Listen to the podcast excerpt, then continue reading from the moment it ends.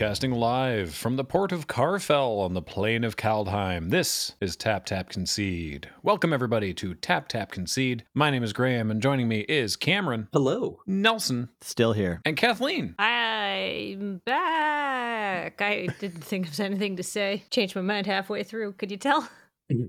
Nailed it. And we are again taking a one week pause on part two of the Kaldheim Mythical Origins episode. Last week, I was not well. I'm better now. Hello. Thank you. Next week, we will do it for sure. But a whole bunch of stuff happened in Magic this week that it would be silly of us not to spend the time to talk about it. So here's our lukewarm takes. Before that, a reminder that this show is brought to you by Card Kingdom. Check out cardkingdom.com slash LRR for all of your Card Kingdom needs. They ship singles anywhere in the world, and they have great prices and excellent customer service and stupendously fast shipping to the extent that it is itself a meme how fast they are able to ship. If you ask them for a button, they'll give you a little one inch button, which right now says creature human, because you're all humans out there, we assume. And of course, this show is brought to you by you and your kind support of our Patreon at patreon.com slash loading ready run. And we thank you so much for doing that. Starting us off, there was a a little a little tease, a little sneaky tease of a band announcement that Nelson and Cameron talked about last week that was in the information on the secret lair because Uro was in one of the secret lairs and when they're about to sell a product involving a card that's about to be banned they decided quite nicely and correctly that they should maybe warn people about it. And they were like hey there's a banned and a restricted announcement coming up soon and Uro's going to be banned in a couple formats just so that everybody knows. What we didn't necessarily expect uh, I mean I guess maybe some of this was expected but what, what we didn't know was that uh, this was a a weighty ban announcement. Yeah, if you remove Uro from this ban, you've still got like a full salad and a side dish. Yeah. So we're going to talk about the banning announcements first, and then we're going to also look at Strixhaven, which is the new set. Well, it's not the next. The next set's Time Spiral Remastered, but the next big set after Kaldheim, the next standard set after Kaldheim. But first, uh, the bans, Nelson, what's what's going on over here? Well, there's a lot of cards getting banned on one day. It was February 15th was the announcement date, and I think it went to effect right away. One card was unbanned. So why don't we start with that? In Vintage, the only change was Lurrus of the Dream Den is unbanned. Lurrus, of course, having to get banned because uh, Vintage uses a restricted list, but that doesn't do much for the companion mechanic. You only the deck deck building only really requires you to put one in in order to get all the value out of any of the companions. However, Lurrus was banned in Vintage before the update to the companion rule, where companions now cost three more mana and they have to get into your hand, so you're casting them from your hand now, and oftentimes you have to pass the turn with them in your hand, so they're sometimes up for uh, thought season. Yeah, thought seasoning, and uh, yeah, so it's gonna bring this whole. Apparently, this this big ban announcement is lunch. I, I guess I haven't eaten enough yet today, so everything's going to be about food. Anyways, so they basically said, I think we're going to try. It sh- we we suspect Lurrus will be okay with this extra three mana attacks. Right, I'd forgotten about that. I I had forgotten that they that they fixed companions in that way. Okay, yeah, Yeah. I, I guess that makes sense. The before they had done that, I, I mean, they they banned Lurrus and Vintage, but like before they banned Lurrus and Vintage, Lurrus was just in every deck. It was everything. I think I think except Workshops was playing one Lurrus because why not? It's just a sideboard slot. Right, uh, there's just no, there's literally no downside to running one. Yeah, the ar- arguments against putting Lurrus in your sideboard were much weaker than arguments for. But yeah, back to all these bans. So it, it's so many cards. It was five, ten. It's thirteen cards banned on the same day, which really I think makes the tucked tucked information of Uro in the in the secret layer announcement seem a little better. Like a lot of things that happen, uh, you know, over the years, little announcements or pieces of information you get from WotC that make everyone's kind of heads jerk, or you have a little weird, uncomfortable knee jerk reaction to something. It seems a little better as time passes, and this is one of those. Like I, you know, I'm on the podcast last week with Cameron, and I'm like, this is really funny. Like it's really silly that they did this, although it's it's nice before you buy that you know that Uro's about to get banned. But also just the fact that they teased out part of this ban announcement in hindsight doesn't look so weird. It's like, look, there's you got to read a whole book to get through this ban announcement, so we'll give you the first chapter for free. Yeah, they talked about how, you know, over the year, just with the pandemic, there were fewer high level tabletop tournaments. And so they sort of pumped the brakes on worrying too much about banning and restricting cards in formats that don't rotate. And this is them realizing that uh, they maybe shouldn't have slowed down that pace of observation quite so much. So this is a big like, okay, okay, okay. Let's let's sort all this out. Right. It's like the hive mind is different, but it's still a hive, and a lot of people play these formats on the digital clients, and so eventually a lot of games do do happen with high level players and and whatever stakes are available, even if it's not as many pro tours. Yeah. Okay, well, why don't we dig into the cards banned, starting with the historic format. Uro is banned, as we talked about. Omnath Locus of Creation also banned, although that was just from suspended. So if you hadn't already gotten your wild cards from Omnath or Uro, because Uro had already been banned in standard, then maybe you got some wild cards. That wasn't a lot of people because Omnath had already been banned in standard and Uro had already been banned in standard. And so you don't get extra wild cards if they get banned in the subsequent format. This is pretty straightforward. You know, time passed and they were like, no, we're not putting Omnath into historic again. We don't need that. And Uro, I think, you know, multiple different decks can play it. And we've talked about it plenty. I don't want to talk about it too much more. Repetitive play patterns, really strong. More reason to play the card than not if Yeah. you're in any of those colors. And a lot of historic decks are. So I'm happy to see Uro go. Honestly, I haven't played a ton of historic this week yet, but I'm more excited to play historic, even though one of my decks is kind of gone. Probably not, honestly, but Sultai is probably still fine. Now, what's happening in the world of Pioneer? Now, this format I haven't played in forever, but I guess Teferi Time Raveler hadn't been banned yet. That's silly.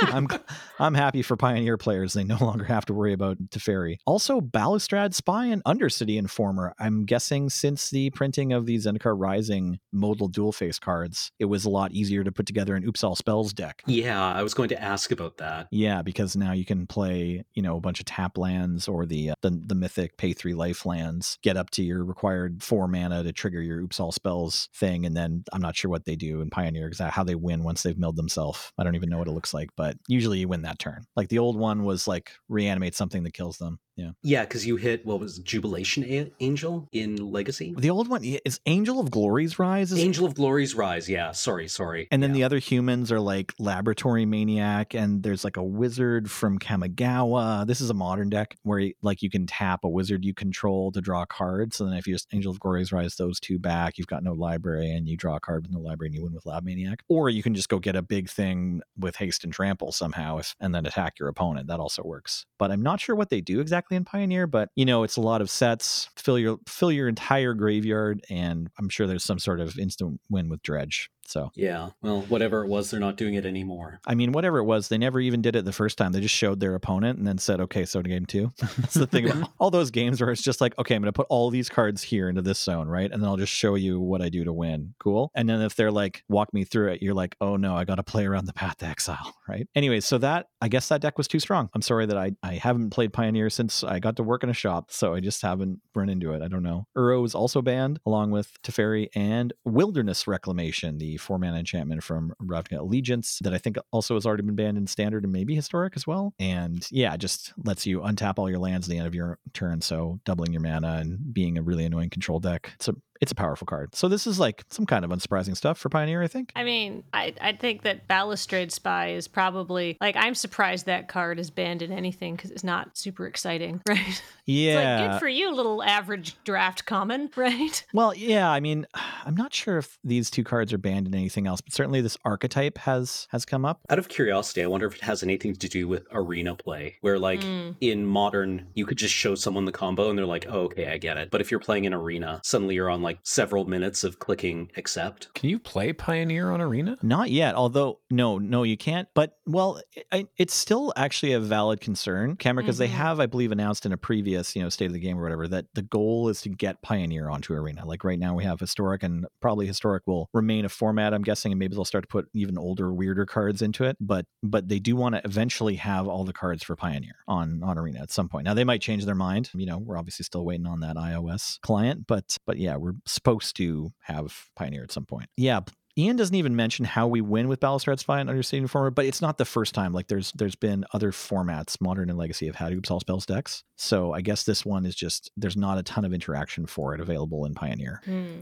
Speaking of modern and I mean and then also legacy, modern also had five cards banned, one of which is, you know, say it with me again, it's Uro, Uro, Titan, Titan Nature's, Nature's Wrath. Wrath. Yeah. but what else? We've got Field of the Dead because we just had to slowly ban that card from every format, you know, month after month. If you're not familiar, a good friend of Golos from the, I believe from M20 or M19, Field of the Dead is a land that makes a zombie, a 2 2 uh, zombie token every time a land with a different name enters the battlefield as long as you have seven different names of lands. I believe I'm reading that right. Yeah, it also enters tapped and adds for a colorless. If you control seven or more lands with different names, make it 2 2. So if you have a bunch of effects putting lands into play, this can just kind of remake you an army basically every turn, turns all your, your land finding spells into creatures as well. Or if you have like some kind of scape shift type effect, it can just put a whole bunch of power and toughness on the board at once. Also getting banned, this is the most interesting one to me Simian Spirit Guide. So Simian Spirit Guide is from uh, Time Spiral block. It's two generic and a red for a 2 2 ape spirit. Doesn't sound like much, right? But you can exile it from your hand instead of casting it or getting it on the battlefield. Somehow you exile it from your hand to make a red mana. So it's like a Lotus Petal or a Dark Ritual. It's a mana producing effect and it's popular with combo decks. Also popular in the, you know, kind of perennial modern strategy of what did they call it? Blood Moon deck win or turn to Blood Moon,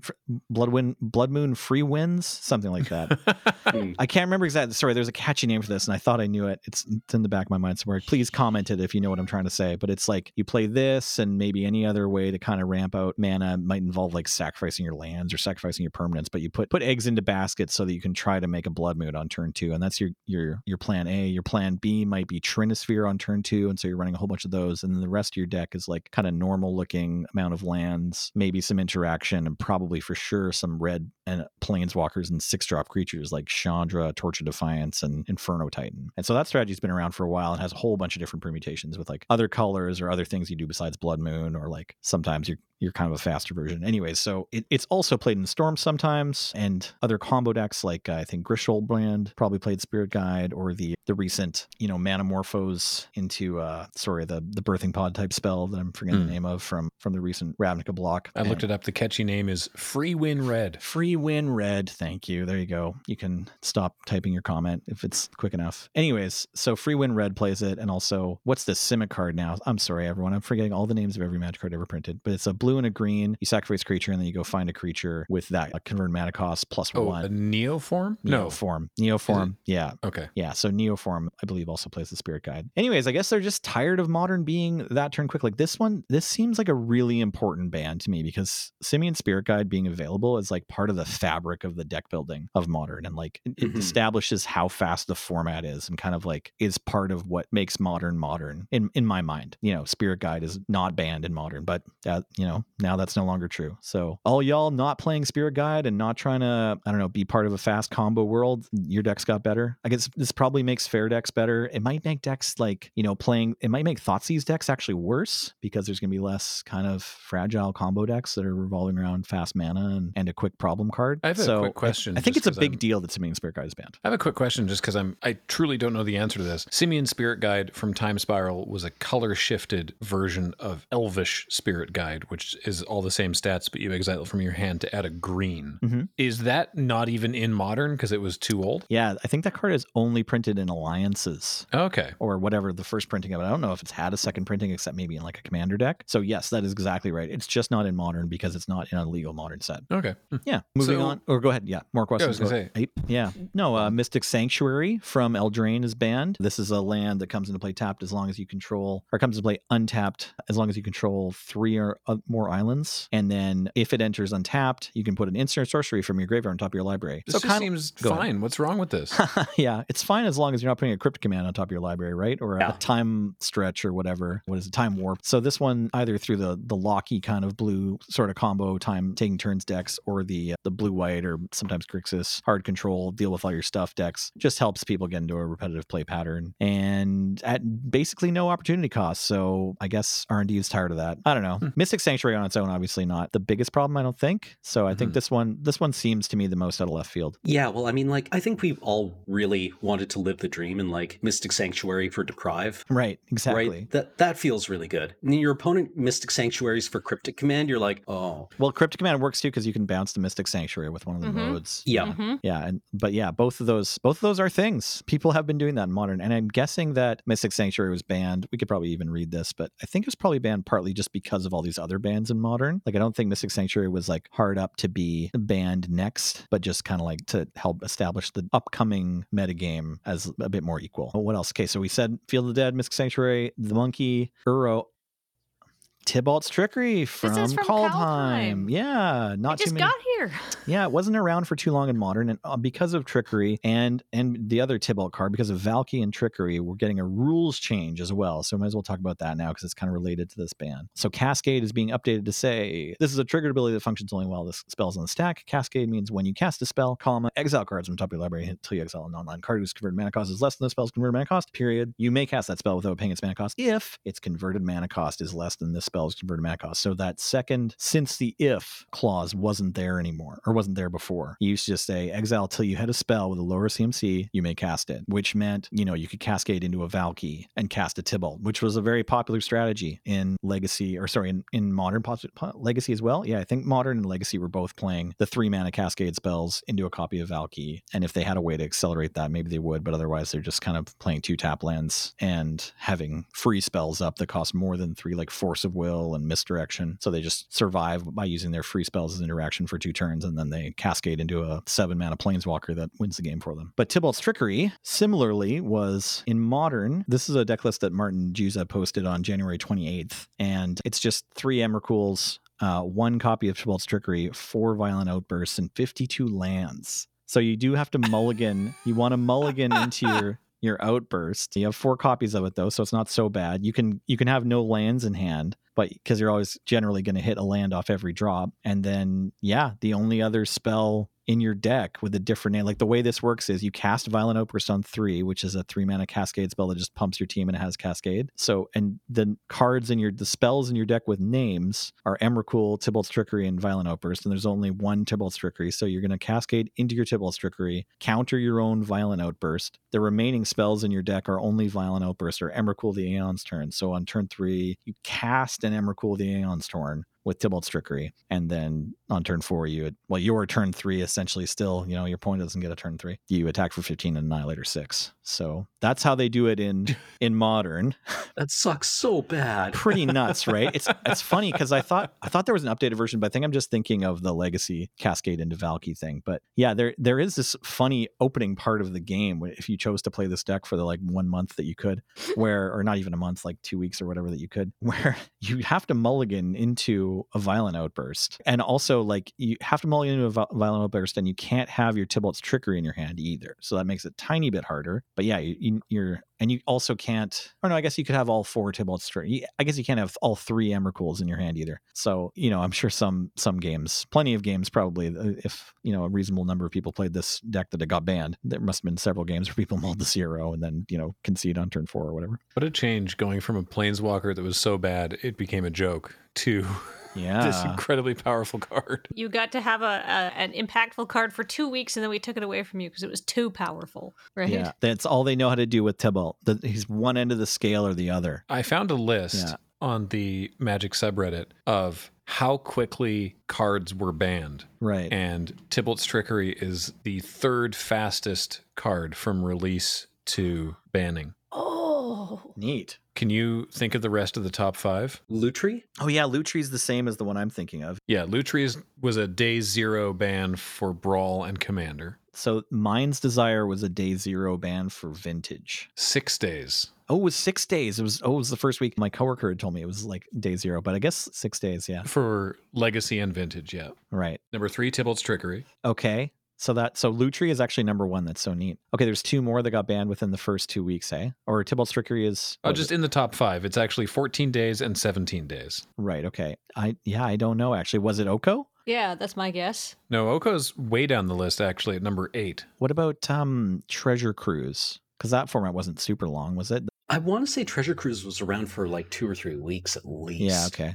Okay. Treasure Cruise was around for longer than that. It's not actually, I've got the top 12 here. Okay. Okay. Yeah. Give me a hint. So, okay, number five, uh, with 17 days before being banned in Standard and Brawl, is also on the list of things we've talked about today, ho- however briefly. Was it fielded? It? No. No, Fielded it wasn't. Uro? Omnath. That's right. Omnath was super fast too. Right. Okay. Right. And number four, it only took 14 days for it to be banned in Standard, Extended, Legacy, Vintage, and Urza's Block Constructed. Oh, Oh, is it Memory Jar or Memory Jar. Mm-hmm. That's funny. I didn't play back then, but Wasn't that an emergency banning, like the infamous emergency banning at a tournament? Yeah, no, I'm again, I'm not, I'm not sure on the specifics of that one. Just That sounds right. s- certainly, I believe that year of Magic was referred to as Combo Summer or Blue Summer or something like. Like there was a, you know, Urza Saga came out, and then it was like, okay, this is the deck, and like people had various versions. Like maybe there wasn't, wasn't day one agreed upon perfect list, but it was pretty close. Everyone's just like, let's just make all the mana and draw all the cards and Right. do all the stuff and kill our opponent immediately. Before we move on to legacy, just because I'm sure people will be will be curious. Number six was Lurrus, and both in legacy and vintage for Lurrus. That was 31 days. Griselbrand banned in Commander after 44 days. Mystic Forge banned in vintage after 45 days. Underworld Breach banned in legacy after 45 days. Oko banned in standard and brawl after 45 days. Lingering Souls banned in Innistrad block constructed Mhm. after 46 days. And then number 10 is is Tolarian Academy, Windfall, and Stroke of Genius, 50 days for being banned in standard, extended, legacy, and vintage. Though Stroke wasn't banned in standard. Okay, there, you go. The uh, the other interesting infographic I saw this this week, someone someone tweeted out just cards banned per year, like and the year is the the X line. I right? saw And then it's just the cards stacked on top of each other. So you see like these cards we were just discussing from Saga Block, like near the left. There's a little space. Then there's all the Mirrodin cards that got banned. Like the you know the next biggest banning per day after this is like six cards or something, and they're just artifact lands. I think some something like that. I'm not sure how many how many the next most cards banned in one announcement is, but I'm pretty sure this is the most ever in one day. And then so there's a Mirrodin block, and then there's another space. Then there's Jace and Stoneforge by themselves around 2011 or whatever. And then there's another space, and then there's just like giant columns since the Fire Philosophy cards have been coming out, right? It's just like all these cards that have been banned every year. So pre- pretty neat. But I was just talking about this with Jeremy White last night, and it's like, yeah, I think we we are in a period of growth here, where like we're figuring out the the new kind of like life cycle of the Fire Philosophy cards, and I, I suspect WotC's learning a lot, like you know R and D is learning a lot from how these cards are going from development to play, and and eventually banning for a lot of them. And I'm still actually fairly optimistic that this is going to slow down eventually. We're not going to see as many cards come out that need to be banned within the first month, and we're still going to keep getting great cards. Because the thing is, like, yeah, these cards are getting banned, but these cards are sweet. you know, like you get to crack packs with these cards in them, and like they're not the only cards that are sweet. Like you do still get to play really fun cards. Like, look, Questing Beast isn't anywhere close to being banned, and it's like one of the most amazing creatures of all time, right? And like no Mhm. one's even looking at it, and like Yep. You still get to play with questing beast and questing beast came from the fire philosophy too right so there's an advantage to being to playing magic in this world of not being sure if you're allowed to play the cards you open in your packs which is obviously harsh too I've been drilling down in the comments on that post and the emergency day zero memory jar ban. It turns out that in in actuality, memory jar was legal for 14 days, but they did banning announcements far less frequently back then. Ah. And so after that time, and based on some stuff that was already happening at like the pre-release events, they were like, "Oh heck," and retroactively added it to a previous ban announcement. okay neat So it on on paper it was a day zero ban, but there Right. was act there was technically time when it was legal. Right, but they were like, we can't wait till the next band announcement. This card's off the chain. Magic won't sustain value of this, but of this. Uh, the, the cut this all, Jordan. Do not cut that; it was too funny. there's no chance she's getting that okay should we move on that's all the Yeah. cards for Yes. modern yeah, yeah. So in Legacy, we have three cards banned, and let's talk about them in order of surprise factor. So for me, at least, this is my least surprise card to see gone in any format. It's Oko, Thief of Crowns, now legal in vintage. Possibly it's restricted. I don't know. Probably not. yeah, Oko, I guess, has just done enough things in Legacy that mm, people are tired of it. I don't blame them. Anyone have anything to add about that? Why is it plus one? right?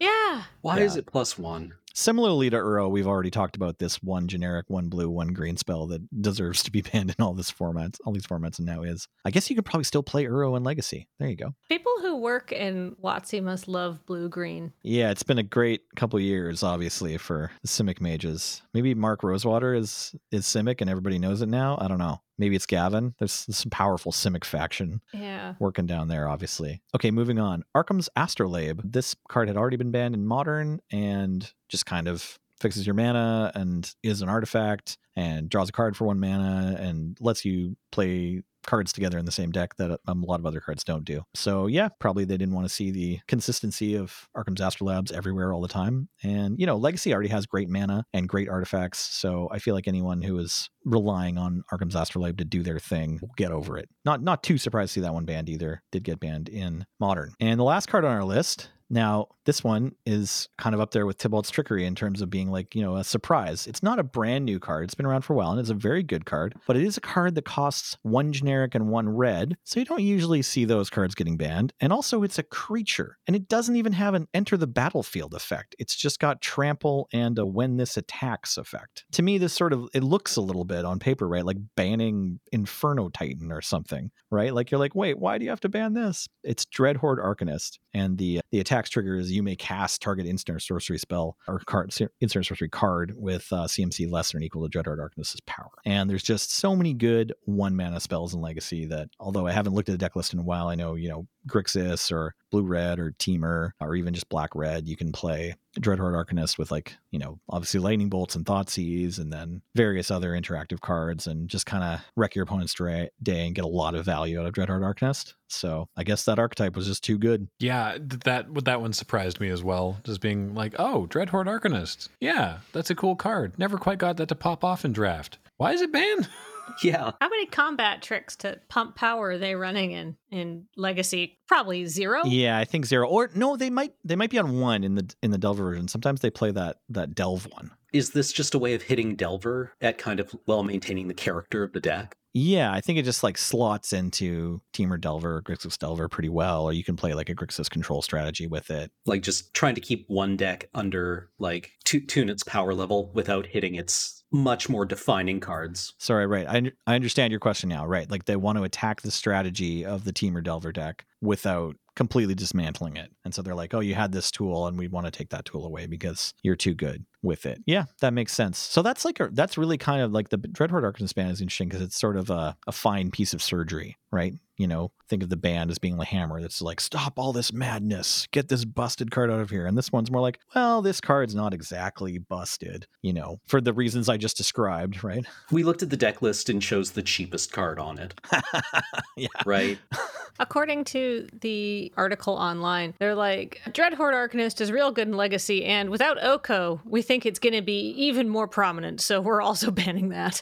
okay. Yeah. Yeah. reasonable. I don't hate that. And I think, I don't, I don't know if we read it, but that was sort of my su- suspicion for why they banned Mystic Sanctuary in, in Modern. It's like, you know, they they start off banning Uro and all these formats and a couple other cards they're sort of nuts, like the Oops All Spells cards get banned, or they ban Oko finally in Legacy. And it's like, okay, now let's let's quickly look at these formats and say like is there anything else that will probably need to get banned right away let's just ban it now so i don't know like this announcement it does seem kind of like the other thing that's happening here is you know r&d or play design or organized player whichever part department is kind of in charge of this they've probably gotten a little bit better at doing bans right? They've had all this banning experience over the last two years. Like they're par- starting to probably really like feel their stride you know? They go to do this ban they're like wait no we got to put arcanist on the list too. We got to ban that. So, as much as it's not something that I think anyone wants a part of Wizards to be getting good at, maybe it's still kind of nice these days for people to kind of level up. The the band hammerers, the band carpenters can level up at their hammering. So that's the bannings. We're going to talk about Strixhaven now. Yeah, we are. But very briefly before that, I just wanted to say that they also, in the big reveal stream for all the Strixhaven stuff, announced two changes to nomenclature that I wanted to talk about real quick. One is a trimming down of the phrase shuffle your library. It is now just shuffle. So, yes, you have permission to dance at your table. I'm going to. It's like obviously we're going to do a joke about that at some point. Stay tuned for that crap shot. Yeah. The so because they showed we'll talk more about this in a second, but they showed this alternate art cool card frame demonic tutor which now reads search your library for a card, put that card into your hand, then shuffle. So that's just nice. I am surprised that they streamlined that before they figured out an elegant way to streamline when card enters the battlefield just because it's such it's so wordy comparatively but and happens about as much yeah i i would really like for them to eventually i don't know if i i haven't like prepared this speech or whatever but like between triggered abilities activated abilities and static abilities i'd love to see like a little symbol to help you remind it Mhm. or to help Mm. help new players sort that out other games have done similar things and i think magic could eventually get there where they they find something they like enough to Mhm. both Mhm. save on some ink and help visually understand the cards. And the other thing is mana value, replacing the current terminology of converted mana cost. And I think this is great because I've always wondered converted from what? Yeah, it's more like converted into just a number rather than a color symbol. Yeah. But yeah, I, I realized in getting in the same discussion, it's like that's not the correct word. They want the word absolute. It should have been absolute mana cost before, right? Like Right. Mm. what's just the Mm. number value, and that's what that means, right? Yeah. So all this time we could have been calling it absolute mana cost,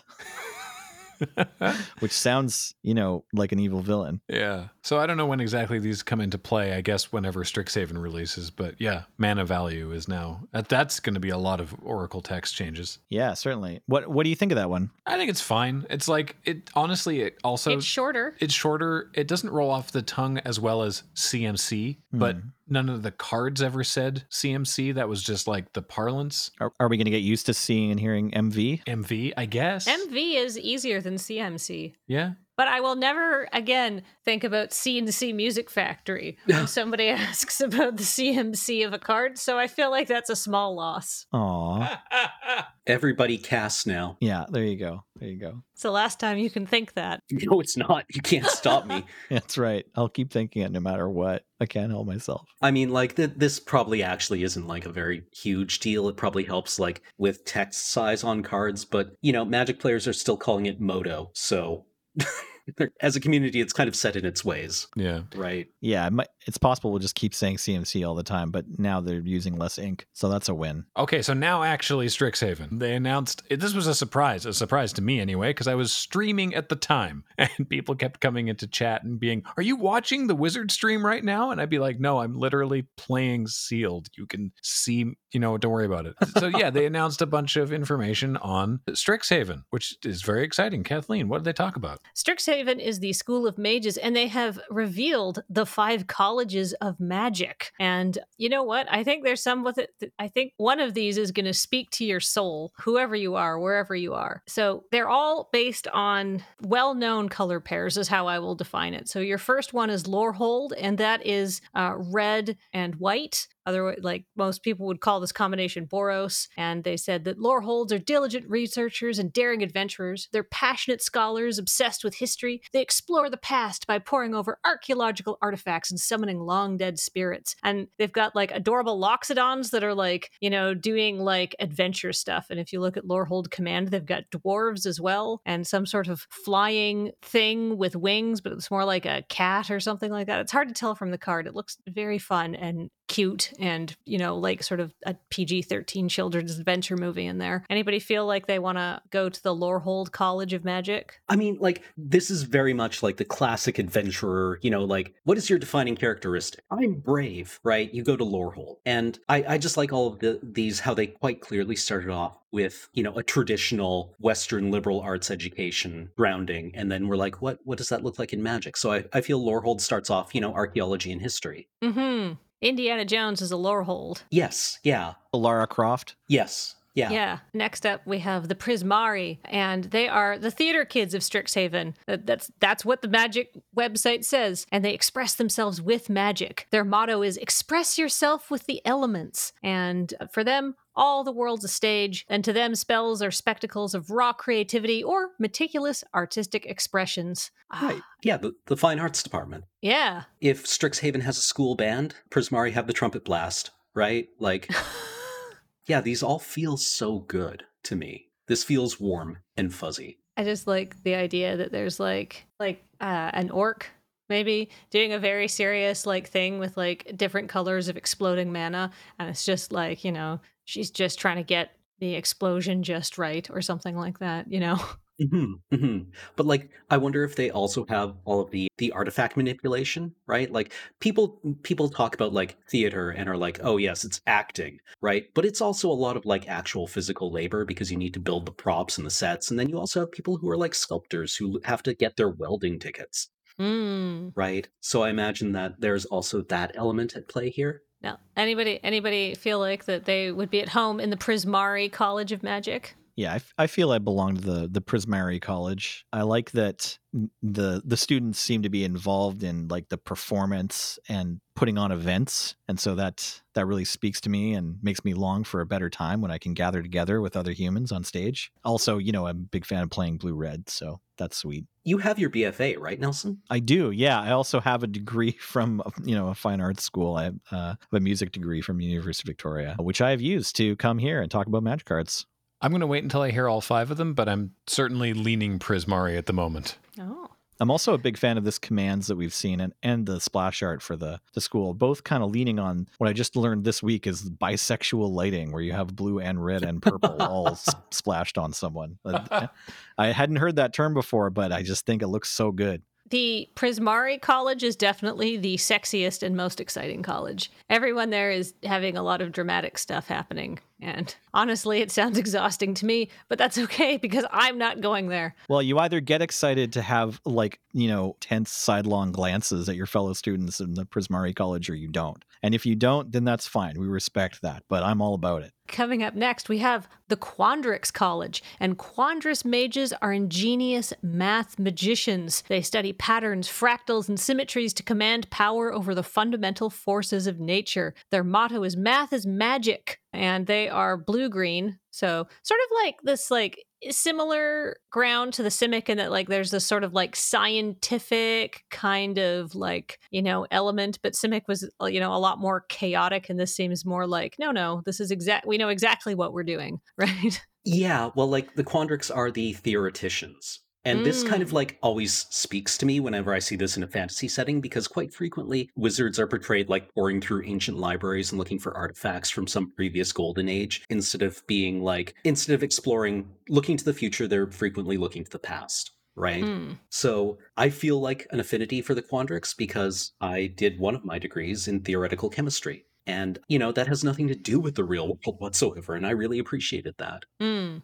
Also, the hands in the key art for Quandrix, I just like somebody worked really hard on those hands and got them right. They're amazing. Her hands are just, yes, yes. The, the the actually I think the key art for this Quandrix mage and I have some I have some thoughts about that that I'll come to back to at the end might be my favorite of all the key art it's just gorgeous hmm Also, their motto being math is magic.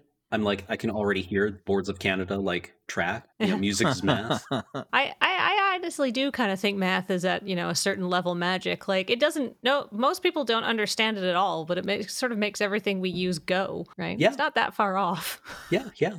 I like the kind of underrated part of the green color pie and magic being, you know, the natural tendency to form patterns and like, you know, Mm. and and the fact that like, you know, all of evolution and expansion of life and stuff is due to math, right? It like has to do with like where, you know, a, an entity could get the most of the resource it's trying to collect, right? Like that's the direction you move as you're growing through like cycles of life forms, right? And we think of green and magic as mostly being about like, you know, in a Johnny's Naya jungle, right? It's like, you know, it's about chaos or it's about, you know, a Korea, there's a, a big beast eating a, a, a smaller beast. And then a third beast that's bigger than both of them shows up and it's all fighting and war. And it's like, well, part of green is like, you know, just what happens when th- things are basically stable and like what that means and what the Or- crystals look like and stuff. Yeah, like the the dizzying, tantalizing complexity of the universe. Yeah. hmm Yeah. hmm And it feels like blue, but it's green, right? hmm hmm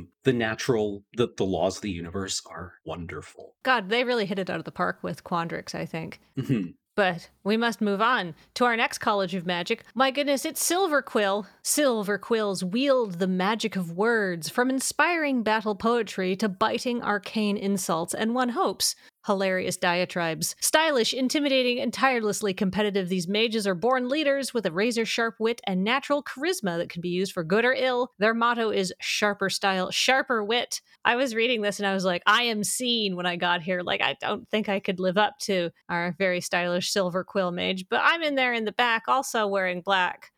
Refining the art of comedy, which I is can be a weapon. Okay, say it with me, everybody. Kathleen, your undercut did look that good. Yes. Yeah, your hair has always looked this good. It's true. I know you can't see it. That's become abundantly clear, but it looked just as good as this ink wielding m- magician in the in the splash art. Ah, don't you just want to be that person though? He looks so cool. Yeah, yeah, absolutely. I again, I I also have a degree in English lit, and like, yes, yes, the the the the liberal arts, right? Like, I feel I feel validated. Yeah.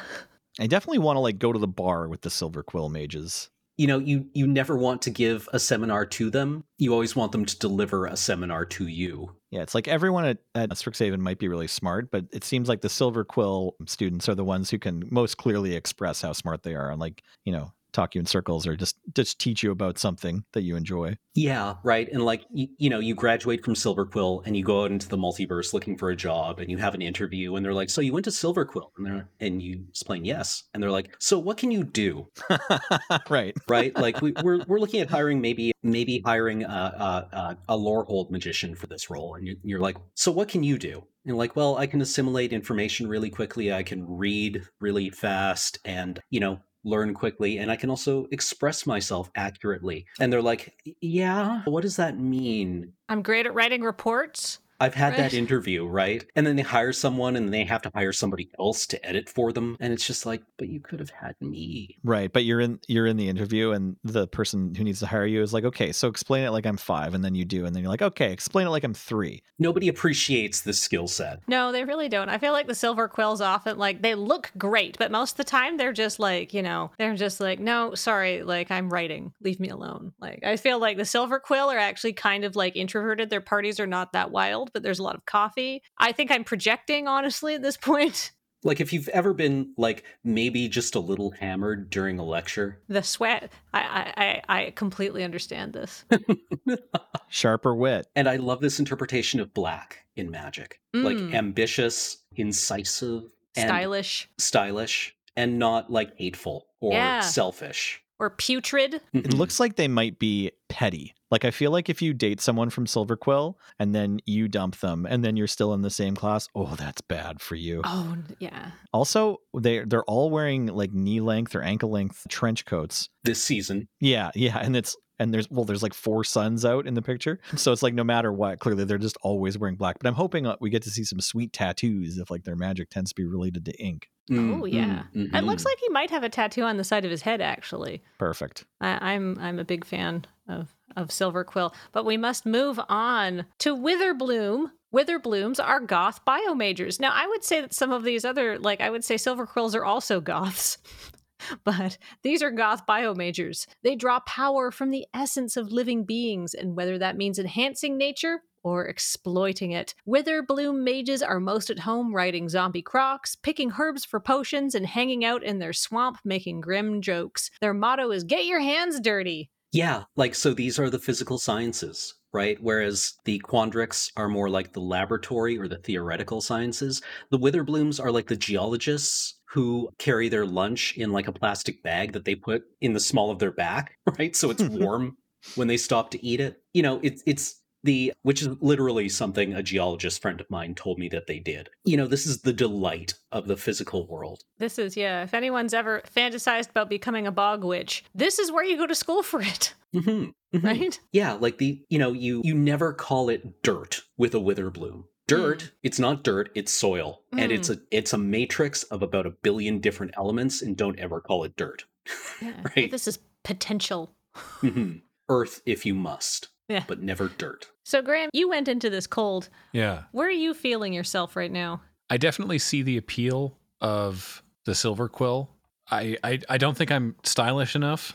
And it, it also doesn't quite land for me. I think it, it's tough, actually. I, but I think I am a little bit more Prismari than Silver Quill. Hmm. If you're looking at what school of the college we're we're going to, I mean, I was in I was in visual art as well, and yeah, that seems that seems correct. This is awesome, and I'm very excited about about this set and the stuff that we'll get to do with it. I'm also excited about the things we'll get to open Ah, yes. because they announced this thing called the Mystical Archive, which is s- similar to the masterpieces or the inventions and things that we've seen in the past. So it's reprints of cards with new art and these awesome looking borders. But the thing is, these are just in every pack. There's one in every. I'm pack. so excited for these.